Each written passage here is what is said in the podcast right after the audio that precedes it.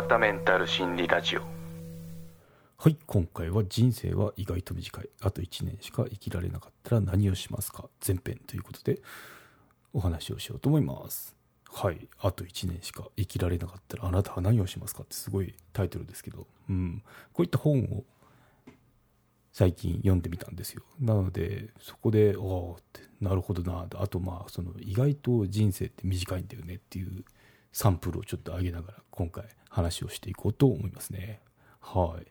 ですね。この本また概要欄の方にリンク貼っておきます。で Audible でも聞けるんであのまあながらで耳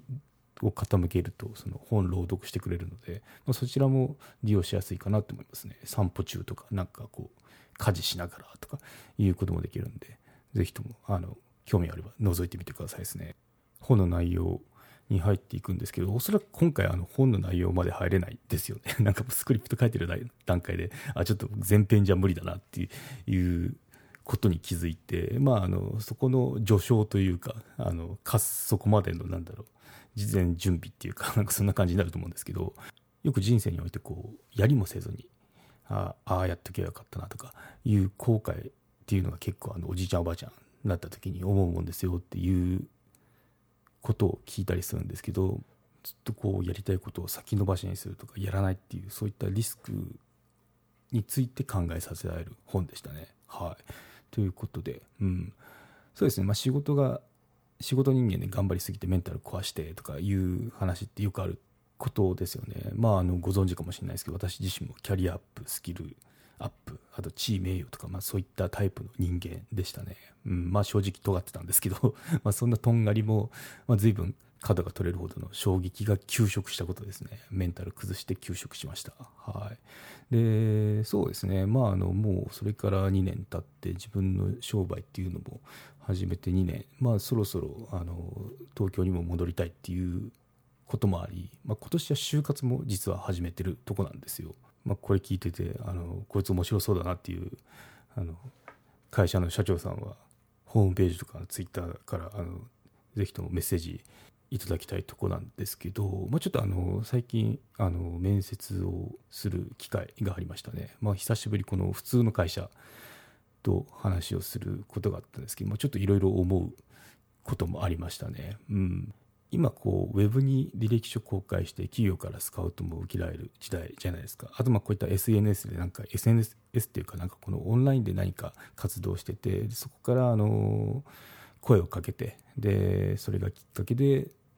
その人材獲得するっていうような企業も増えてるとこなんですけどで、まあ、そんな感じで見つけられて、まあ、まずは話をしてみませんかってことでその話をしてみたんですよね。そしたらまああの、うん、やっぱ違うよね。なんか違う違うなっていうふうに思ったことが最近ありましたね。うんそう。やっぱあの価値観変わったんで昔みたいに私キャリアアップスキルアップ地位名誉みたいなタイプだったらまああの刺さるのかなと思ったんですけど、まあ、ギラギラしてるってやつですね。まあ、そのギラギラ系の人と今話するとなんか今違うなって思いますね。うんそうで尺はまあいろいろあると思うんですけど、まあ、地位名誉自分よりもなんか人間関係とか人情味あふれている会社っていうのがやっぱじ今の自分には合ってんだろうなっていうふうに思いますね。まあ、どれが悪いってことじゃなくてこう自分に合ってるか合わないかっていう、まあ、その一点なんですけどね。うん、で、まあ、そういった私のその価値観で話をすると、まあ、ちょっと信じられなかったのが、まあ、その初めましてなんですけど、まあ、人づてでっていう知り合いづてでっていうのもあったんですけど、まあ、でもそこのリーダーが何も名前も名乗らずに無言でウェブ会議のリンクだけ送ってきたっていうところがあったんですよ。まあそこもすごいなと思ったんですけど、で、まあその、面接受ける前からあれって思ったんですよね。そう。まあ普通は名乗ることが常識、特にあのお偉い方であればなおさらですよね。挨拶くらいはあの別に3行くらいで書けるじゃないですか。どこそこ会社のなんちゃらですと。明日はあのよろしくお願いしますとか、まあ、あの誰か誰それの紹介を受けて初めてメールさせていただきますっていうのがこれ普通の会社の社長とかあの営業の方やると思うんですけど私もそういった社長を見てきましたからね、うん、っていうのもなく無言でしたね。完全に、うん、リンクだけありました。はい。で、まあ、案の定って感じなんですけど、面接受けたら、まあ、どちらかというとカジュアル面談ということで、まあ、その、選考、本ちゃんの選考に進む前ですね。進む前で、まあ、こう、ざっくばらに1時間くらい話しましょうっていうような話でしたけど、まあ、違和感の通り、まあ、その会社で働きたいとは、みじんも思いませんでしたっていうところですね。うん。そう、一方的に私ではなく、まあ、相手ですね、会社側のマネージャー、が1時間話をしてました。うん、そう、まあ、企業説明なんで、それはそれでいいんですけど、まあ、同じ、私も、その、一橋の管理職だった目線、同じ目線で見るとアウトですね。うん、そう。やっぱあの、説明半分、応募者の人となり、考え方っていうのをさりげない形で引き出さなきゃいけない。そういった回にしなきゃいけないですね。しかも1時間だったんですけど、20分オーバーしてましたからね。はい。もう時間も守れないという、そういった、あの、お粗末なものでしたね。はい。ということで、うん、そう、まあ終わった後はすぐさま、その入社の意思がないのでお断りをこちらからしましたね。うん、当然返事もないですと。で、私はその無言の会議通知に対して、明日はよろしくお願いしますと。あの、前日に申し上げてますね。はい。それも反応がありませんでしたっていうようなことで、まあ、この違和感ってやっぱ当たってんだなっていうふうに思いましたね。うん、そう。なんでそんな感じで、ああ、あの、ま、いろいろそこからプロファイルができるんですね。こんな上司のもとで働いてる人、働いてる部下ってかわいそうだなっていうふうに私は思いましたね。うん。まあ、別にこの話を聞いて、そのなんだろう、ああって、別におかしくないじゃないですかって方は、まあ採用プロセスに行くと思うんですけど私は違和感しかなかったんであちょっとその私がその職場で働いてるイメージっていうのがなかったんでお断りさせていただきましたね。はい。っていうのは結構衝撃的だったんですけど、そういった、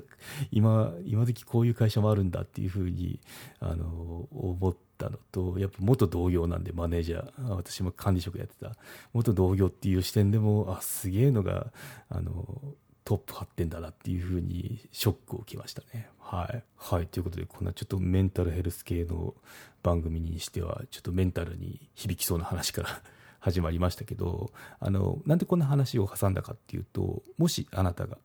1年、あなたの人生が1年で終わるとしたら、あなたは何しますかに通じる話だからですね。はい。そう、これ、これ本のタイトルなんですけど、まあそう、まあ、さっきの例のように自分にとってありえない。職場で働いている場合ではないですよっていうことが言いたいですね、今回。はい。人生そんなに長くありませんよっていうことですね。うん。ちょっと具体的に数字を上げると、1年って365日じゃないですか。はい。何週でしょうか。1年は52週しかありません。はい。80歳まで生きるとしたら4160週ですね。まあ、人生100年時代って言われてますけど、これでも520週ですよね。どう思います？結構短いと思いません？この数字で言うと。80歳で400、400じゃない、4160週しかないんですよ。はい。うん。で、今年に入って、もう6週。私もあなたも消費してますってことで。うん。そう、結構有限なんですよね。うん。なので、やっぱあの、自分の違和感感じるとこに飛び込んでる場合でもないし、そういった人とも関わってってる時間ってないよねっていうふうに私は思いましたね。この本聞いて改めて。うん。そう。で、まあ、この本の内容っていうのが、その末期がんのホスピス初の内容なんですよね。ホスピスってあの末期がん患者がこの最後の貴重な時間過ごす場所だったりしますけど、そう。なので、まあ、ちょっとメンタル弱ってる人で、まあ、休職中でゆっくり今までの人分について考え中の人とか振り返り中とかあとはちょっとあの、まあ、特にメンタル壊れてるほどではないけどちょっと疲れてるなとかいう方で、まあ、自分のその今の生き方迷子になってるような方にはすごいあのいい内容の本でしたね。泣きながら読みましたとかあの本のレビューに書いてましたね。はい。ですね、ちょっと紹介すると、もしあと1年で人生が終わるとしたら、人間関係、家族、仕事、夢、目標、あなたには後悔がないと言い切れますか ?3500 人を見とってきたホスピス医が綴った人生を変えたいと思う。すべての人に読んでほしいメッセージですってことで、うん、そうですね。まあ、いろんなこうテーマで章も分かれてて、初めから最後まで読んでいくのもいいんですけど、まあ、ちょっとあの気になるなとかこう興味あるなっていうそのトピックってあると思うんですよ。なんかこう努力は報われるのかみたいな 話あるじゃないですか。まあ、そういった章から読んでいくっていう使い方もいいと思いますね。あとこう何回か同じ箇所読んでいくとまたこう違った発見があったりして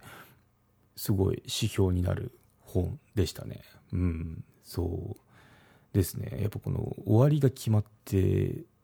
るって結構衝撃的なその究極の状態だと思うんですけどその究極の問いに対して自分はどう思うかっていうのをこう立ち止まって考えられる本ですね。はい。で、まあその中でも私に響いた話っていうのは次回ちょっといくつかピックアップしていこうと思いますね。うん。自分の人生とか努力って何だったんだっけとか迷子になる時ありますよね。あと努力って報われないってあの、羽生結弦君が話して私はいたたまれない気持ちにもなったんですけど分かるなっていう気持ちにもなったんですよね。うん、そうっていう話とかあとまああの自分って役に立ってんのかなとかいろいろこうちょっとネガティブになったりするじゃないですか。まあ、そんな時にあの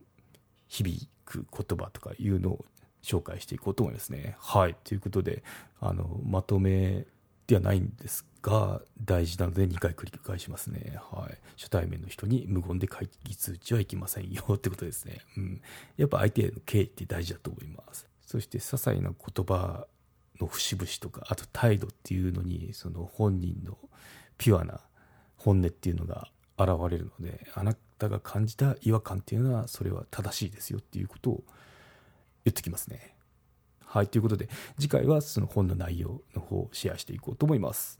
はい、ということで、今回は以上となります。よろしければ高評価、コメントをいただけると励みになります。番組の登録はまだの方はご登録もどうぞよろしくお願いいたします。はい、ということで今回は以上となります。ではまた。有料チャンネルのご案内をいたします。サブスク版チャンネル、ひろわたメンタル心理ラジオプレミアムを Apple Podcast で木曜に配信中。サブスク会員は今までの会員限定エピソード全てを聞くことができます。Windows の方も iTunes から聞くことができます。トライアル期間も設けてございます。ご登録して応援いただけると励みになりますので、どうぞよろしくお願いいたします。